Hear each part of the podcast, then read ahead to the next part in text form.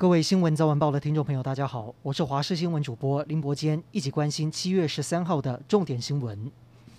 日本外务大臣茂木敏充今天宣布，将再次捐赠台湾大约一百万剂的新冠疫苗，预计十五号将运抵台湾。驻日本代表谢长廷在脸书上面透露，这批疫苗昨天已经从工厂运出，明天将前往验货。而中央流行疫情指挥中心指挥官陈时中再一次拿出印有日文的手板，戴上印有两国国旗的口罩，向日方表达感谢。而日本前后三次捐赠我方超过三百三十万剂的疫苗，我国外交部也对日本的隆情义举由衷感谢。今天国内新增二十八例的新冠本土确诊，以及一例境外移入，同时新增六例死亡。指挥官陈时中表示，今天感染源调查中个案共九例，较昨天两例多一点。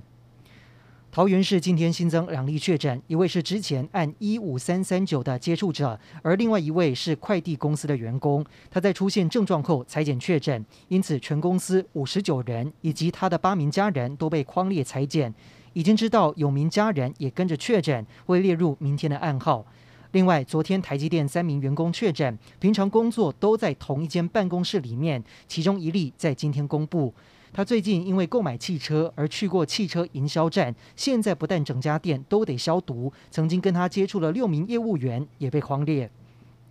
今天是疫苗登记平台传送简讯给民众开放预约的第一天，这回可以在超商、药局和卫生所预约接种。不过系统才刚开放，大约十点半左右就大宕机，一直到将近中午，民众才能够再次上线登记。这也让不少预约的民众骂声连连。对此，政委唐凤表示，因为同步开放第三波十八岁以上的民众登记，在中午十一点五十分左右出现大量的人流，一分钟约有六千人才会造成系统大宕机，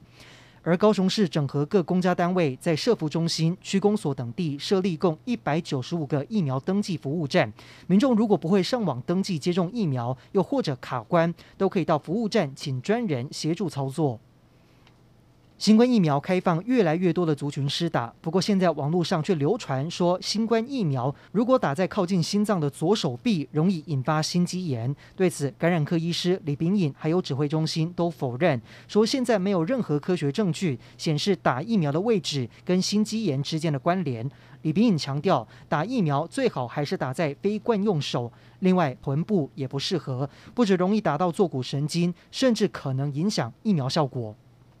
台股情势扑朔迷离，要提醒投资人要小心。今天一早就开红，盘中在台积电等电子股拉抬下，一度大涨超过两百点，在十一点前两度站上万八，创下新高。但是随后大量卖压出笼，指数翻黑。不过尾盘出现大单拉抬，以小红作收。但是今天除了电子股上涨，先前火热的钢铁股跟航运纷纷熄火，运输类股跌幅更是逼近百分之九。分析师表示，台股保持高点已经一段时间，获利了结很合理，建议投资人要留意资金轮动。而远东集团董事长徐旭东则是认为，他正向看待全球经济，不过供应链形态确实起了变化。